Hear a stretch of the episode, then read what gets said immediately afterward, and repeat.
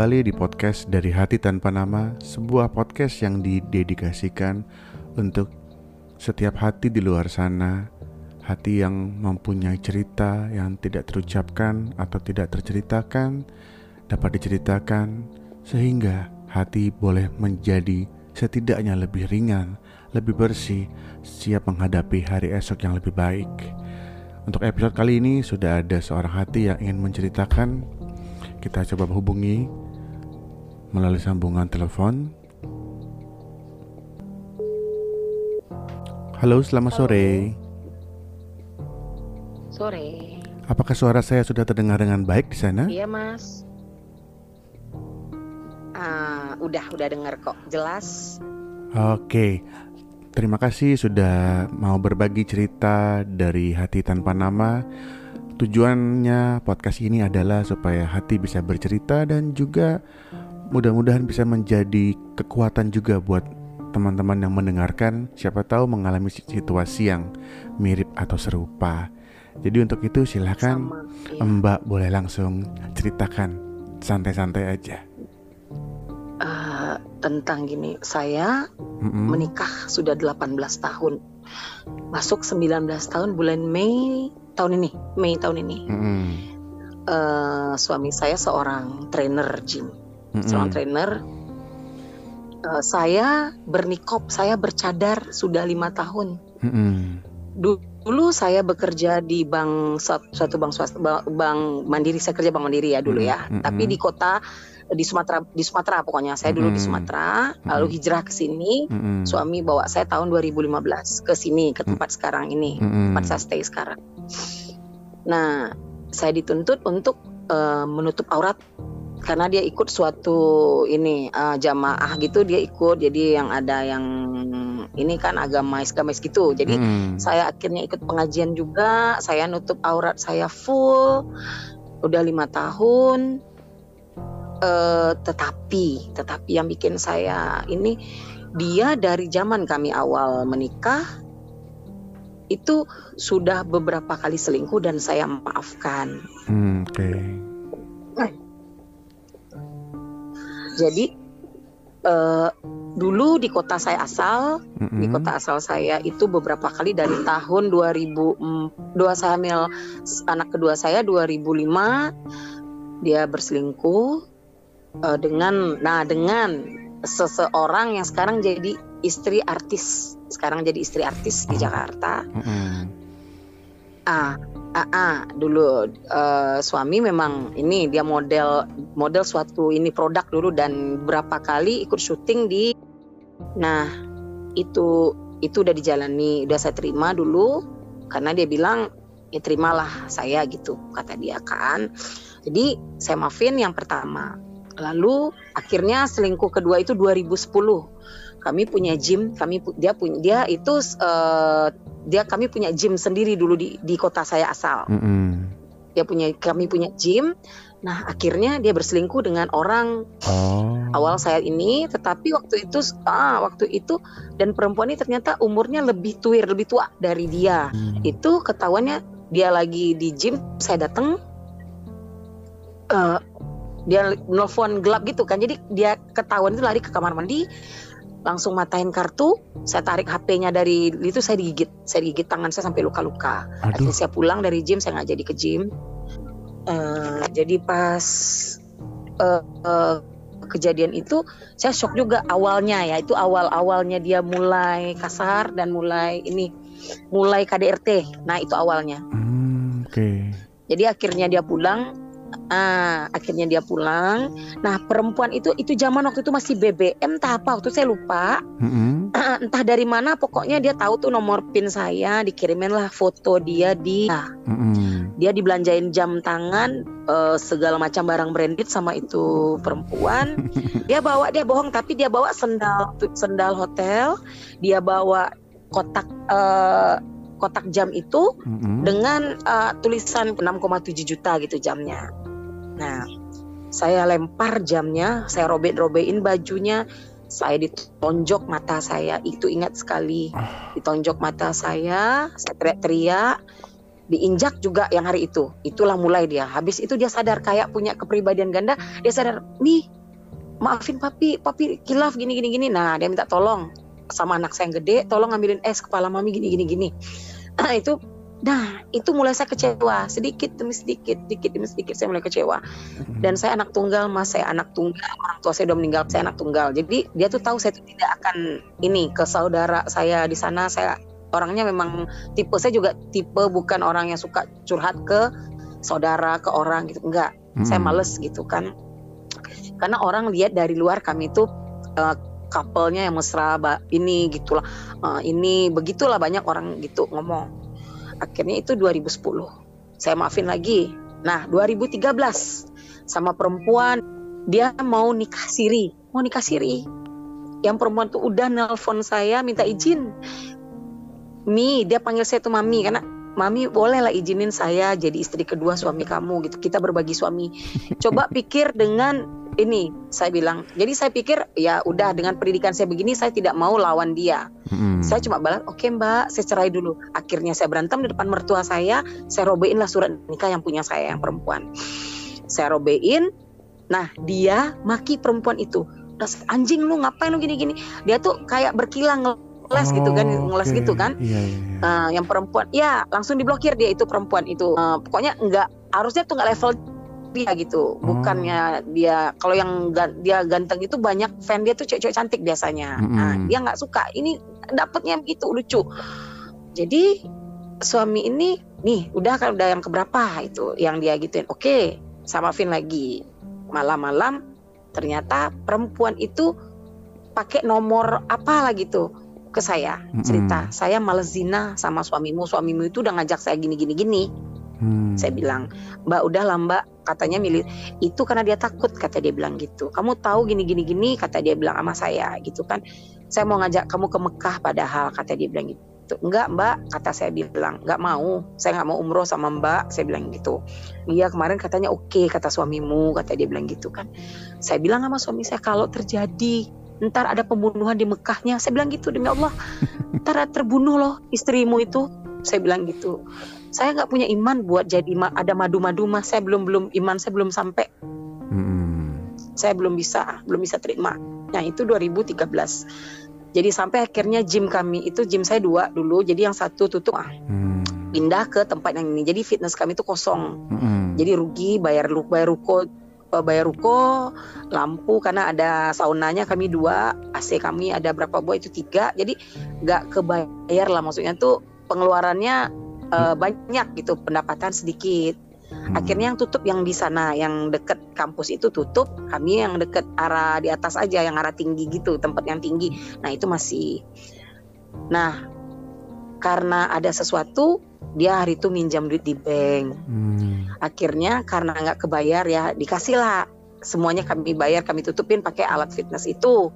Disita lah istilahnya hmm. sama orang bank dia nggak ada juntrungan dia stres. Adalah yang nawarin ke sini ke kota ini. Hmm. um, mau nggak ngajar uh, gym di Singapura katanya gitu kan. Hmm. ini dengan begini per jam begini begini. Ya oke okay, gitu kan. Nanti ada orang Aussie ada orang Australia nanti yang jaminkan di sana.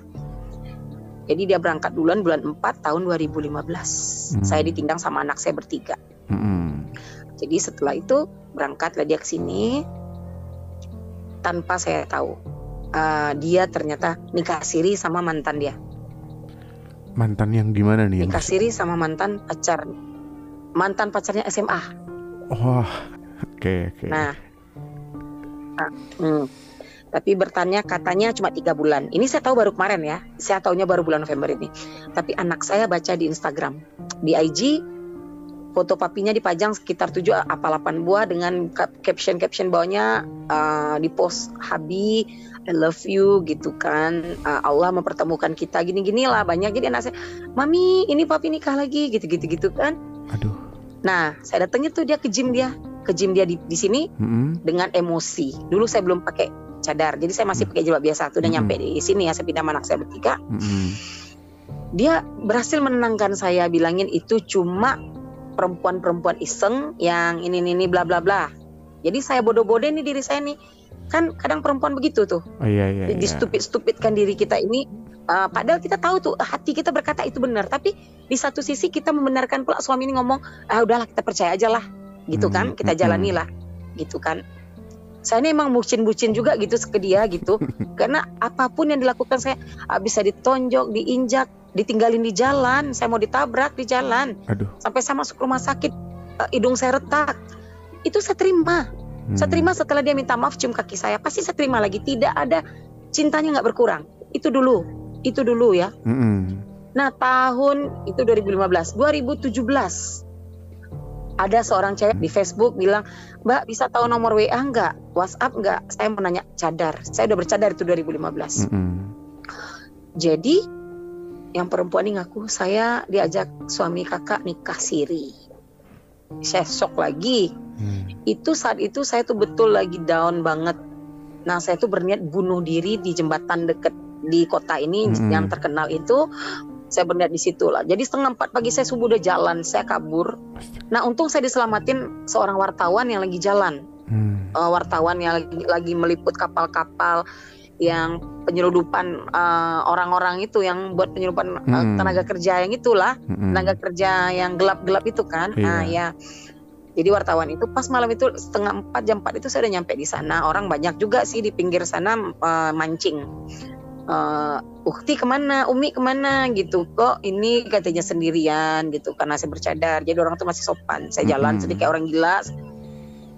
Orang gila gitu jalan di pinggir gitu kan. Nah itu saya didatengin lah sama sama bapak itu cowok itu. Mm-mm. Nah yang temannya nunggu di motor yang satu Mbak ngapain Mbak Mbak gitu gitu gitu pokoknya saya tuh diyakinkan Mbak ini kenapa ini pasti ada apa-apa cerita Mbak jangan ini ini Mbak nggak boleh di sini berdiri sendiri begini gini gini nah saya tuh akhirnya diajak dia ke ujung jembatan sana Mm-mm. di tempat orang jualan jagung cerita seminggu yang lalu Mbak tahu kan ada yang bunuh diri sama anaknya di sini jangan kata dia gitu kalau ada masalah saya nggak bawa HP hari itu saya tinggalin HP saya di rumah Hmm. dengan kok sakit hati banget karena kenapa dia itu nikah siri, nikah siri, nikah siri. Memang dia tuh saya tidak me, ini saya tidak anti sama poligami, tapi saya tuh memang nggak bisa. Saya bilang saya belum bisa. Iman saya kan nggak kuat kan nggak semua perempuan bisa dipoligami. Iya. Nah dia itu ikut eh, jamaah jamaah itu yang suka di masjid sana tiga hari di masjid situ tiga hari dia suka itu kan dia ikut itu dia ikut eh, perkumpulan jamaah itu Mm-mm. Nah, jadi mungkin mungkin itu ada teman-temannya yang mungkin udah punya istri satu lagi, istri lagi, istri lagi bisa jadi. Jadi dia ngeliat eh enak lah ya punya istri dua, tiga gitu kan. Mungkin dia pengen nyoba. Saya tanya, itu kenapa lagi mau lagi sama si Y itu? Mm-mm. Itu ingat kali saya mas, saya lihat Facebooknya itu wajahnya namanya diedit-edit gitu kan. Jadi saya bilang itu siapa perempuan? Kok bisa gitu ngajakin nikah ini nikah itu?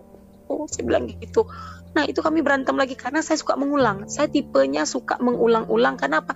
Yang namanya perempuan itu kesalahan kan bukan tek lupa gitu, tek lupa enggak kan? Jadi Iya. saya tuh suka kadang-kadang dia dikit kasar, saya bilang udahlah kawinlah sama dia itu itu itu tuh. Nah langsung saya dianjingin anjing kau gitu-gitu pakai bahasa Padang, pakai bahasa Mm-mm. daerah kami gitu ya Mm-mm. kan maki-maki gitu pakai bahasa itu. Dulu saya nggak ngelawan, dulu saya ditampar saya diam, saya ditendang saya diam itu dulu. Nah itu 2017. Jadi da- ada seorang cewek di Instagram itu kirim ke saya DM saya, tolong Mbak ini suaminya kan, tolong dia dia chat saya ngajak saya nikah. Ngajak lagi nikah cewek ini di Kalimantan. Nah, cewek ini di Kalimantan. eh saya kirim ke dia. Itu masa lalu kata dia bilang gitu. Itu masa lalu. Udah udah udah udah habis, udah habis nggak cuma main-main. Dah. Nah, yang paling bikin saya hancur ternyata dia punya istri siri dari tahun 2019. Awal perempuan ini datang cuma beli suplemen ke suami. Suami saya di YouTube ada. Jadi suami saya itu dia model di sini dan di Indonesia pun dia kalau di suplemen dia jadi model iklannya gitu. Jadi Mm-mm. model suplemen iklan. Mm-mm. Nah, jadi ada dua produk dari Malaysia sama dari sini. Jadi dua dua produk itu seringlah warawiri juga di tempat majalah fitness gitu dia jadi modelnya gitu. Mm-mm. Nah, dia endorse juga di sini baju-baju gym gitu kan. Jadi dia sering live tidak pakai baju. Jadi itulah perempuan perempuan pada suka sama dia.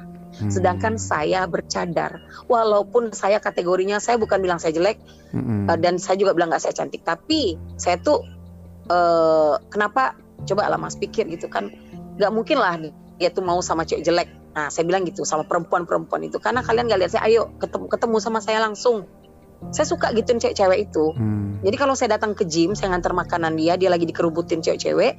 Kadang ceweknya mandangnya kayak sebelah mata, ah istri si Anto bercadar gitu kan. Hmm. Istrinya coba bercadar gitu kan. Nah orang itu kan nggak lihat kita mas gitu kan. Saya tuh nggak boleh ke mana-mana selain nusroh, ngaji, salawatan, belajar hadis gitu kan. Nah itu saya boleh keluar nonton sama anak. Pokoknya bawa anak. Dia nelfon saya bisa 10 kali sehari untuk mastiin saya di mana. Ternyata saya sekarang baru tahu itu bisa jadi dia untuk nutupin selingkuh dia yang kemarin itu yang dua tahun itu. Jadi dia takut dia kan suka selingkuhnya yang cewek itu bolak-balik sini awalnya. -hmm. Yang perempuan itu mas bolak-balik sini. Dia pulang ke rumah dia balik ke rumah dia maki saya setiap hari. Saya makan dia nggak makan nasi mas. Dia nggak makan karbo dari nasi putih mm-hmm. juga nggak makan dari beras merah. Dia cuma karbonya dari kentang ubi sama pokoknya uh, ini kayak fettuccine gitu dia makan. Kayak uh, spaghetti dia makan yang dari gandum durumnya ya bukan mm-hmm. yang dari ininya. Jadi dia rata-rata tuh dada ayam uh, ikan pokoknya ikan file gitu. Dada ayam itu harus wajib buah sayur Nah, pokoknya makanannya gitu sama susu jim-jim dia itu yang lalu dia nyuntik hormon, dia suntik hormon. Mm-hmm. Jadi dia suntik hormon dia ada gitu kan ada cycle-nya mm-hmm. 12 kali suntik atau berapa 10 ampul itu buat berapa berapa nanti berapa bulan kosong. Jadi kata mertua saya dia kasar sama saya tuh inilah kata dia. Oh. Kasarnya mungkin gara-gara suntik itu. Jadi alasan mertua begitu. saya tidak pernah ngasih tahu orang badan saya lebam karena saya bercadar. Jadi saya kalau keluar pun orang nggak tahu. Mm-hmm. tangan saya biru lengan saya gimana kaki saya bengkak memar hidung saya bibir saya pecah. Kemarin terakhir saya ditonjok itu tanggal 6 gigi saya patah dilempar pakai bedeng pakai bedeng untuk tempat tidur gede itu dibungkus kemudian dipukul lah pipi kiri saya. Itu patah gigi saya dan saya tuh pingsan. Enggak tapi saya tuh udah gelap semua gara-gara pelipis kan. Mm-hmm Nah itu dia ciumnya kaki saya. Nah mas ini setelah dia berhubungan ternyata dia jadian sama perempuan. Dia kenalan Mei 2019 dan dia jadian 18 September 2018. Saya lupa, saya nggak pernah ngeliat dilihat kontak dia itu. Ternyata di situ ditulis perempuan itu trainer Batam, lalu dibikin 18 09 uh, 19 eh 18 mm-hmm. ini apa ya gitu. Ternyata setelah setelah saya curiga yang nama perempuan ini dibikin dibikinnya AB nama perempuan bukan nama asli nama laki-laki dibikinnya. Mm-hmm. setiap nomor itu nelpon tidak pernah diangkat sama suami saya. Jadi saya curiga itu siapa sampai anak saya pi itu nelpon. Oh udah barangnya belum datang jadi papi ngal males ngangkat. Dia alasan begitu aja kami jalan apa-apa. Yang nomor itu nelfon tak pernah diangkat saya udah mulai curiga. Dia dalam dua tahun ini mas jarang tidur di kamar sama saya. Dia suka pulang malam tidur di luar depan TV tidak jadi saya ajak ke dalam pi nggak capek nanti ya nanti bangunin nanti saya udah ketiduran juga. Nanti saya bangun jam 2 jam 3 dia nggak mau bangun lagi. Nggak mau tidur deket saya tiga bulan empat bulan nggak pernah. Jadi satu tahun itu kami maaf ya berhubungan itu paling cuma tiga kali dalam satu tahun. Dari 2019 itu 2020 saya nangis sebenarnya. Hmm. saya nangis kenapa suami saya begini? Ya kan? Jadi saya nggak tahu. Saya coba nanya ada perempuan lain kah? Tidak sumpah demi Allah. Ya udah ya. Saya bodoh juga lah diri saya bilangin oke okay, nggak ada tapi setelah ke sini ke sini setelah tahun 2020 semakin dia dirumahkan dari hotel tempat dia bekerja. Nah itu dia bukannya uh, sakit hati atau kecewa, tapi dia bahagia. Dia mulai bohongin saya lah dari satu tahun kemarin, hmm. bilang ada kerjaan di Pulau Seberang, uh, dia jualan baju jean, dia jual suplemen, dan dia ngajar privat orang di sana empat orang. Nah itulah kesempatan dia tidur di rumah istrinya itu. Hmm. Nah ternyata pas jadi dia kasih tahu saya perempuan ya perempuan. Jadi awalnya saya nelpon dari HP anak saya. Saya ingin mastiin itu HP yang angkat itu betul nggak hmm. AB AB ini nama laki-laki bukan nama perempuan. jadi anak saya bilang cewek mi cewek mi hmm. anak saya akan cewek oke saya telepon lah pakai HP saya dia langsung gugup saya bilang nama suami saya nama hijrah suami hmm. saya saya bilang saya istri ini ini hmm. apakah mbak di di sana stay di situ tuh ya seorang itu kata dia bilang. Hmm. kalau ada suami saya di sana oh saya nggak kenal kata dia bilang gitu. Dan maaf ya mbak kata dia saya mau pergi kata dia. Saya ada keluar ditunggu orang kata dia. Itu feeling saya udah mengatakan itulah perempuannya. Feeling hmm. saya udah mengatakan itulah perempuannya. Tapi saya nggak punya bukti. Saya nggak pernah ke pulau di sana. Saya nggak pernah tahu tentang pulau di seberang itu walaupun cuma setengah jam. Saya nggak pernah ke mana-mana soalnya. Jadi perempuan itu akhirnya risih sendiri mas. Risih sendiri saya telepon saya teror-teror gitu saya WA dia. Akhirnya tanggal 24 November mas. 24 hmm. November dia WA saya jam 7.56 pagi. Setelah suami saya balik dari situ hari Senin pagi itu Ben hari itu dia pulang hari Senin. Biasanya dia pulang balik hari Minggu dia Jumat Sabtu Minggu jatah dia ke sana. Hmm. saya dibohongi kenapa saya sakit hati mas dia cewek itu yang punya gym satu-satunya di kota itu hmm. cuma satu gym yang di kota kecil itu okay. yang punya gym saya yang nganter alat fitnessnya hmm. saya disuruh beli besi ini beli dumbbell ini saya anterin ke ke nama ke pelabuhan di tempat saya ini, hmm. saya nganter ke pelabuhan. Saya nggak tahu itu istri sirinya. Saya taunya temen cowoknya. Hmm. Saya yang beliin hand sanitizernya untuk persiapan di saya beliin makanan healthy foodnya. Hmm. Saya yang pesenin chia seednya. Hmm. Saya yang pesen garam Himalayanya. Tolong pesen 3 kilo mie ini teman papi butuh saya pesankan tolong ambilin besi dumbbell di situ udah papi pesan mami tolong ambilkan ya mm -hmm. Nah, tolong bawa besinya dua. Saya pesankan butterfly alat fitness buat perempuan itu ternyata saya yang nganter. Saya nganter suami saya untuk selingkuh. Saya nganter suami saya ke, pelabuhan. Saya doain suami saya mas dapat rezeki apa. Ternyata saya ditipu dua tahun. Hmm. Aduh ya Allah. Lalu mas dengan kebodohan saya buat orang yang dengar yang buat Janganlah percaya laki-laki kita serius. Mas laki-laki tapi ya Allah mas. Saya betul hancur, saya tahu dia ada nikah siri. Dia nikah siri deket loh dari rumah saya. Cuma 20 menit jalan dari rumah saya. Perempuan itu dia ajaknya sini bercadar. Hmm. Saya datengin bapak yang nikahin dia karena alamatnya ada di dalam tempat dia surat nikah siri yang dikirim ke saya itu mas. Hmm. Jadi dia ngirim ke saya tanggal 24 itu maaf katanya Uni dia panggil saya Uni Un saya suami Uni suami saya. Jadi pas Uni tanya suami saya siapa? Ya saya nggak bisa jawab kata dia. Karena suami Uni suami saya. Saya udah nikah sama suami itu dua tahun kata dia bilang gitu. Hmm. tapi perempuan ini pedesnya si pelakor ini Uni penyakitan Uni saraf hmm. Uni banyak kekurangan. Ya saya emosi lah. Yang hmm. ngomong siapa? Saya bilang gitu abang katanya gitu. Uni tuh gila eh, penyakit saraf. Saya bilang hey perempuan saya bilang gitu. Saya bukan saraf apa-apa ya saya saraf pipis saya. Kamu tolong baca di Google trigeminal neuralgia saya bilang gitu. Itu penyakit apa? Bukan saraf gila saya bilang. Saraf pipi saya kayak kesetrum jadi saya harus minum obat itu kalau enggak bisa mempan saya harus operasi. Karena saya takut operasi lah saya minum obat saya bilang gitu. Hmm. saya konsul sekali sebulan sama dokter saraf bukan saraf gila. Hmm. tapi suami saya bilangnya gila. Aduh. Suami saya bilang penyakitan tidak bisa melayani suami. Hmm. ya Allah ya Ayum saya dengar perempuan itu chat saya. Kau bego uh, saya lagi dipelukan dia dia lagi dipelukan saya kau nelpon. Kasihan Uni udah tua nggak laku. Kata dia dia menghancurkan uh, PD saja. Jadi satu insecure nggak ada self confidence lagi. Hmm. saya dibikin sama perempuan itu kemarin ber berhari-hari saya di, di WhatsApp sampai akhirnya suami saya nyuruh ganti nomor. Jadi ini sandiwaranya yang hmm. saya kesel. Dua empat perempuan WA saya. Dia pulang makan siang saya tanya e, minta aja makan siangnya sama Santi. Hmm. saya eh ya, ya maaf hmm. namanya dia bilang siapa?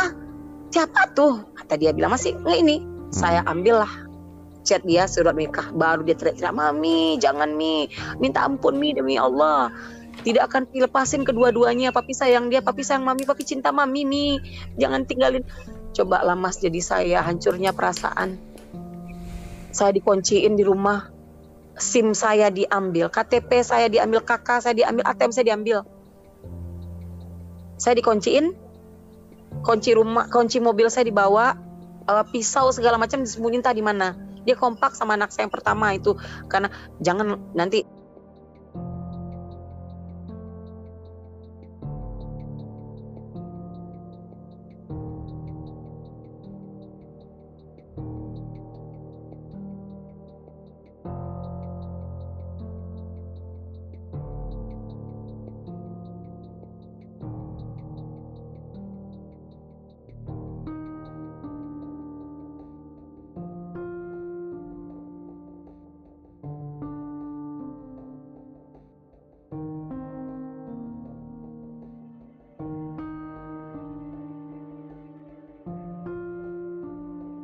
itu mami gini gini gini kayak orang gila nanti tuh marah nanti lah kabur bawa ke mana pulang kampung.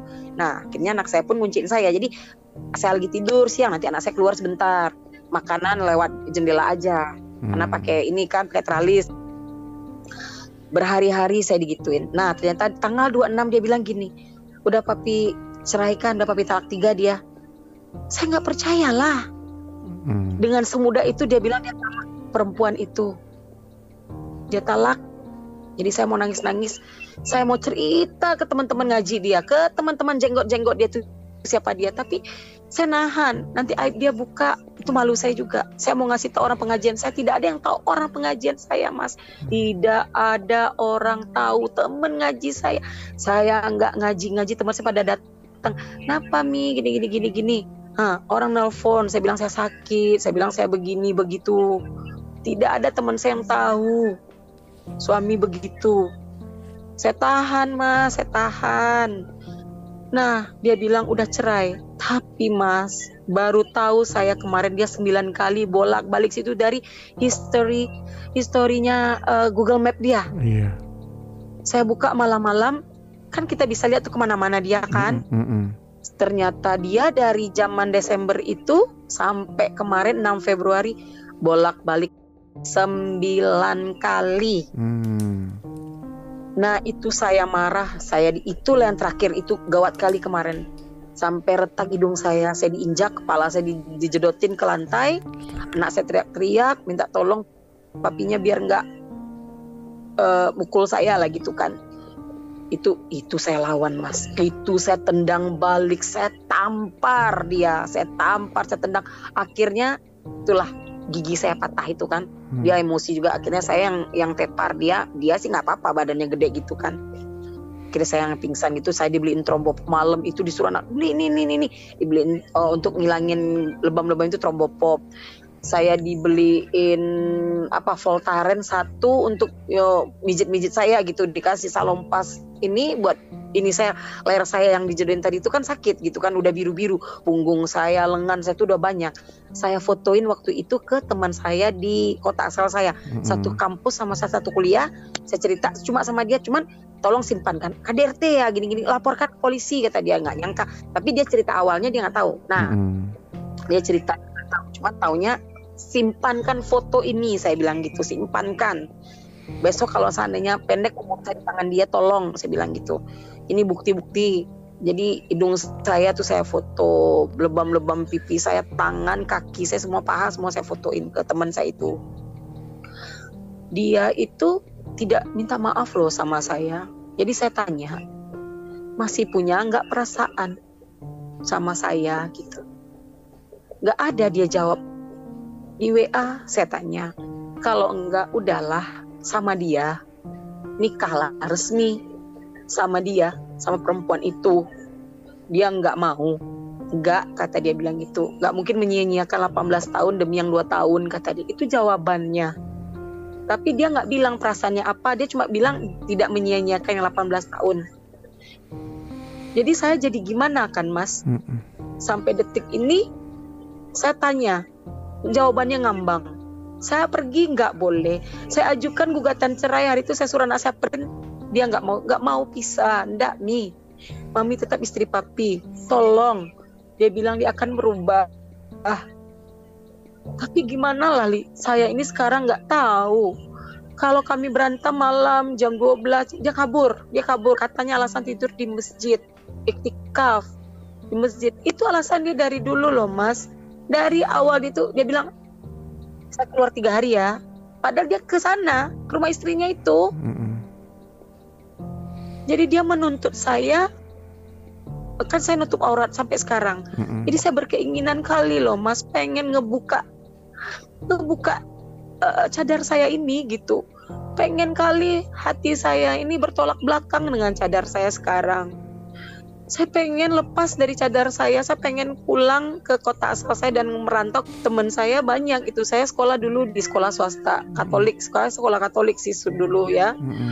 uh, uh, teman-teman saya di sana mau bantu buat cari kerja tapi lu harus buka cadar lah kata teman.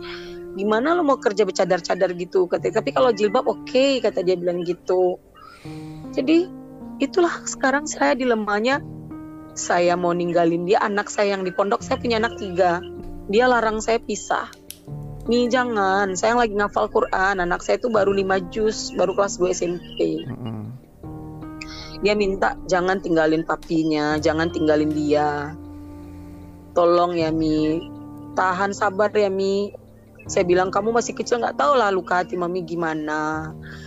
Suami nyuruh lupain. Tapi cara lupainnya gimana? Uh, apa ya yang boleh disampaikan kepada teman-teman yang lain meng mengalami ini gitu apa mungkin jangan tunggu terlalu berlarut-larut? Atau bagaimana kira-kira ya? Iya mas. Ini saya ini udah dalam toxic relationship banget. Saya menyadari itu. Mm -hmm.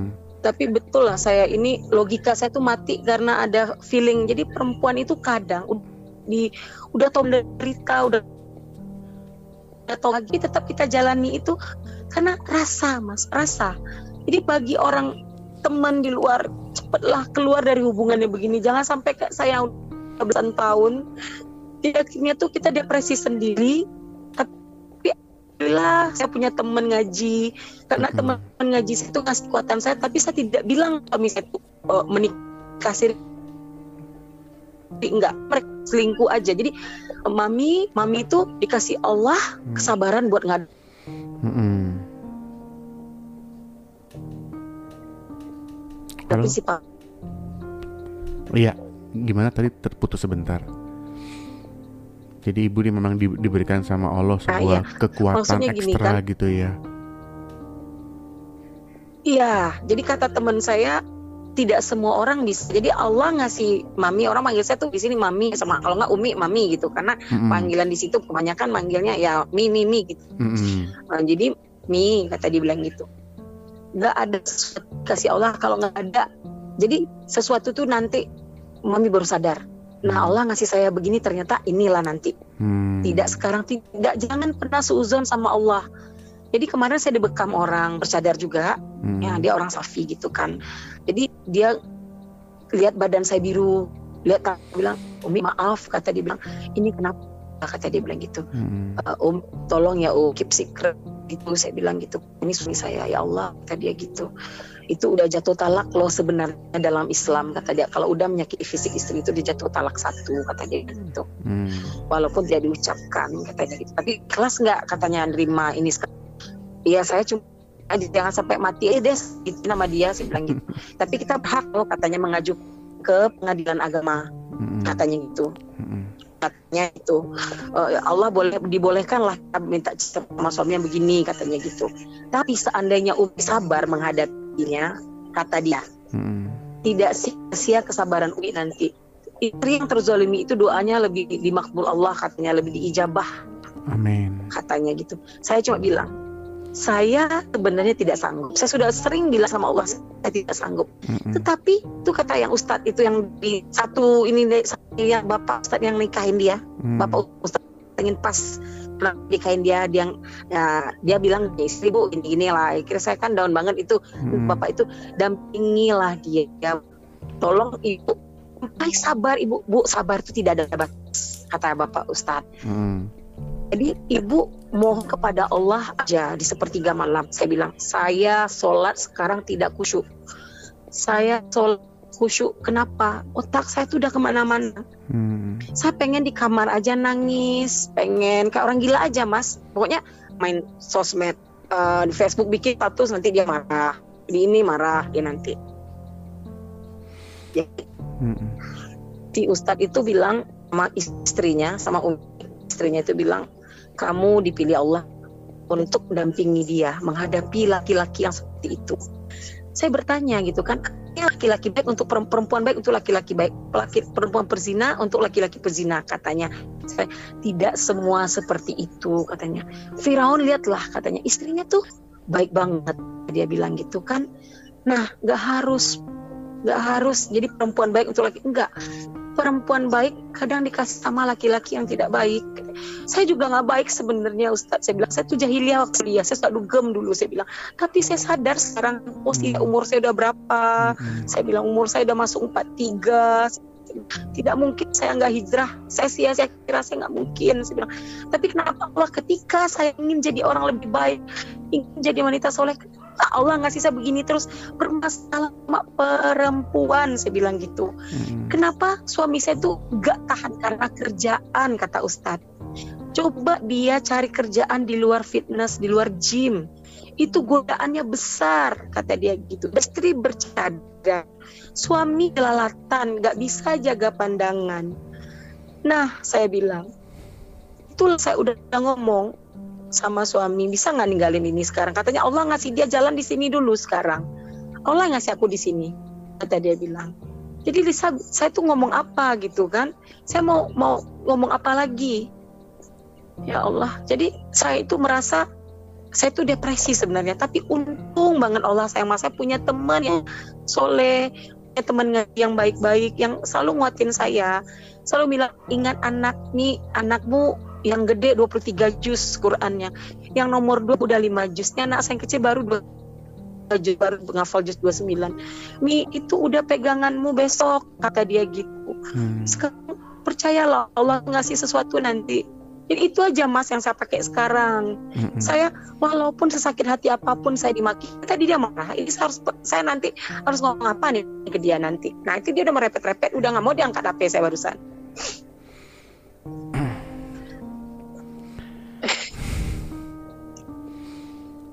Ya sebuah cerita yang berat. Jadi saya mau ngomong ke,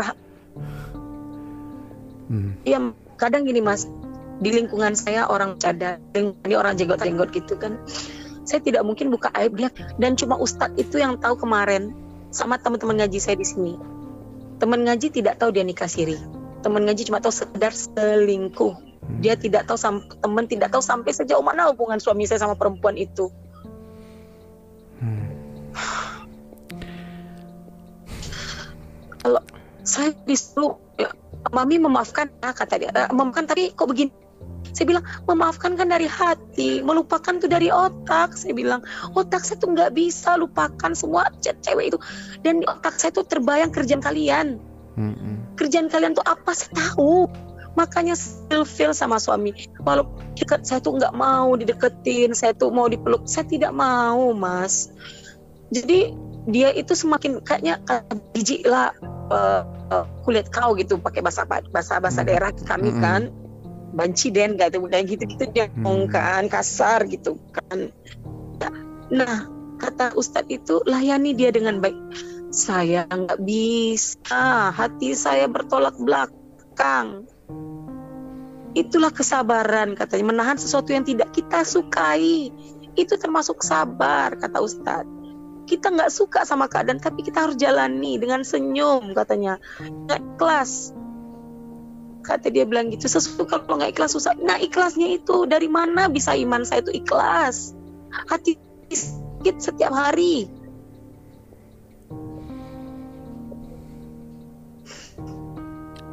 terima kasih saya bangga mas uh, uh. dengan body six packnya iya. uh, uh, dia tinggi dia badannya oke okay. uh, ya, saya, mas? saya berterima kasih sebuah cerita yang yang yang yang bisa jadi pelajaran saya rasa buat banyak orang.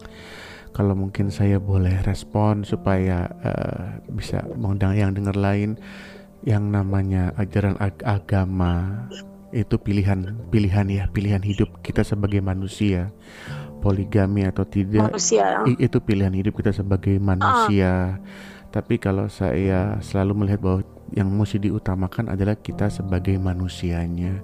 Saya rasa juga tidak arif ya iya. kalau harus melihat manusia menyakiti manusia lain. Nah, saya lain, uh. Uh, saya tidak bisa kasih kayak saran atau anjuran apa yang Pak Ustadz bilang. Saya rasa memang benar ya harus bersabar.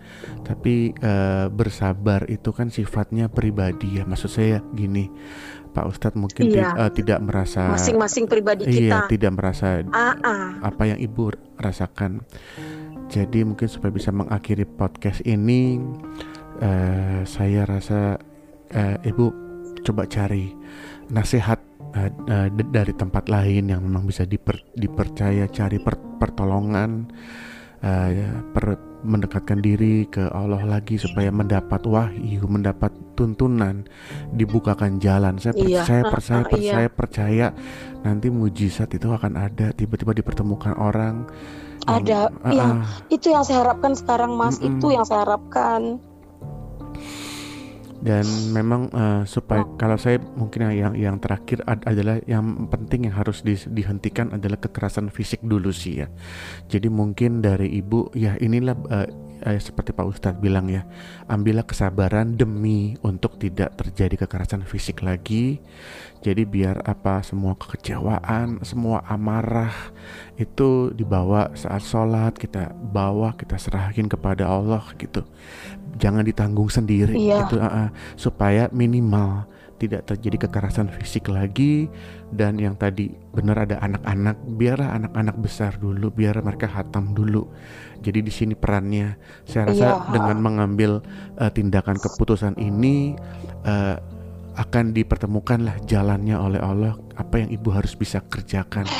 Tapi jangan ditanggung sendiri bu. Bahwa di dalam doa ibu dalam sholat ibu dibawa semuanya. Minimal tidak terjadi kekerasan fisik dulu. Itu sekedar saran lah dari saya. Saya saya bukan guru agama saya bukan apa-apa tapi sebagai seorang manusia saya rasa lebih mungkin bisa baiknya seperti itu dulu. Tapi kembali lagi terima kasih. Iya, udah udah udah berani cerita, udah sharing. Dan untuk pendengar podcast saya seperti yang tadi Ibu bilang ya, jangan terlalu lama, jangan terlalu berlarut-larut ya. Kalau masih ada di awal, coba diselesaikan iya. di, awal. Selesaikan. Mm -mm. Kita sadari lah Mas, kita sadari semua kalau dia baik buat buat kita nggak gitu. Mm Saya ini udah terlanjur kan, jadi mm saya tuh udah sulit mengambil keputusan untuk memang itulah Mas. Mm Stupidnya tuh aduh pokoknya ya itulah pasti orang nggak ngerti orang yang tidak mengalami nggak kan Betul. kadang orang bilang bego itu itu pikiran mereka yang saya jalani ya inilah karena itu ini pilihan saya my choice gitu kan iya. pilihan saya hidup saya gitu mm -mm. cuman saya bisa berani cerita untuk mengurangi beban hati saya mm -mm. mengurangi di unek saya di dalam hati gitu kan karena saya nggak bisa ceritain ke orang gitu susah susah kita cerita uh. Iya, terima kasih Ibu. Jadi itu mudah-mudahan bisa membawa sedikitlah kelegaan dan kembali kita percaya bahwa Tuhan Maha Kuasa serahkan masalah kita sama Dia. Kalau kita udah nggak bisa tanggung, Dia bisa iya, tanggung. Iya, mas. Itulah saya rasa minimal supaya kak kondisi mereda juga dan jangan terjadi kekerasan fisik lagi. Biar ibu bisa fokusnya ke anak-anak iya. aja lah ya ke anak-anak. Sayangi anak-anak, mereka iya, uh, iya. jaga mereka. Sekali lagi ibu terima kasih banyak untuk cerita yang luar biasa ini. Mudah-mudahan ibu juga menjadi lebih ringan dan menjadi pelajaran buat kita semua ya ibu ya. Terima kasih banyak. Iya makasih banyak mas. Sama-sama. Ya sebuah pelajaran yang tidak mudah. Tapi kembali saya selalu menyampaikan bahwa kita harus melihat bahwa kita ini manusia. Seperti saya selalu suka-suka bilang agama keputusan. Uh, pandangan hidup itu juga keputusan, tapi yang menjadi semua sama adalah sama-sama manusia. Dan dalam mengambil keputusan, marilah mengambil keputusan sebagai seorang manusia. Dan saat kita perlu bantuan, jangan pernah takut untuk mencari manusia lain dan tentunya mendekatkan diri ke Tuhan pasti dia akan keluar membantu kita menunjukkan jalannya. Mudah-mudahan dari podcast saat ini, yang kali ini episode ini bisa menjadi pelajaran buat kita semua dan harapan saya semua kita bisa menjadi manusia yang lebih baik esok hari. Sampai jumpa di episode podcast berikutnya. Terima kasih.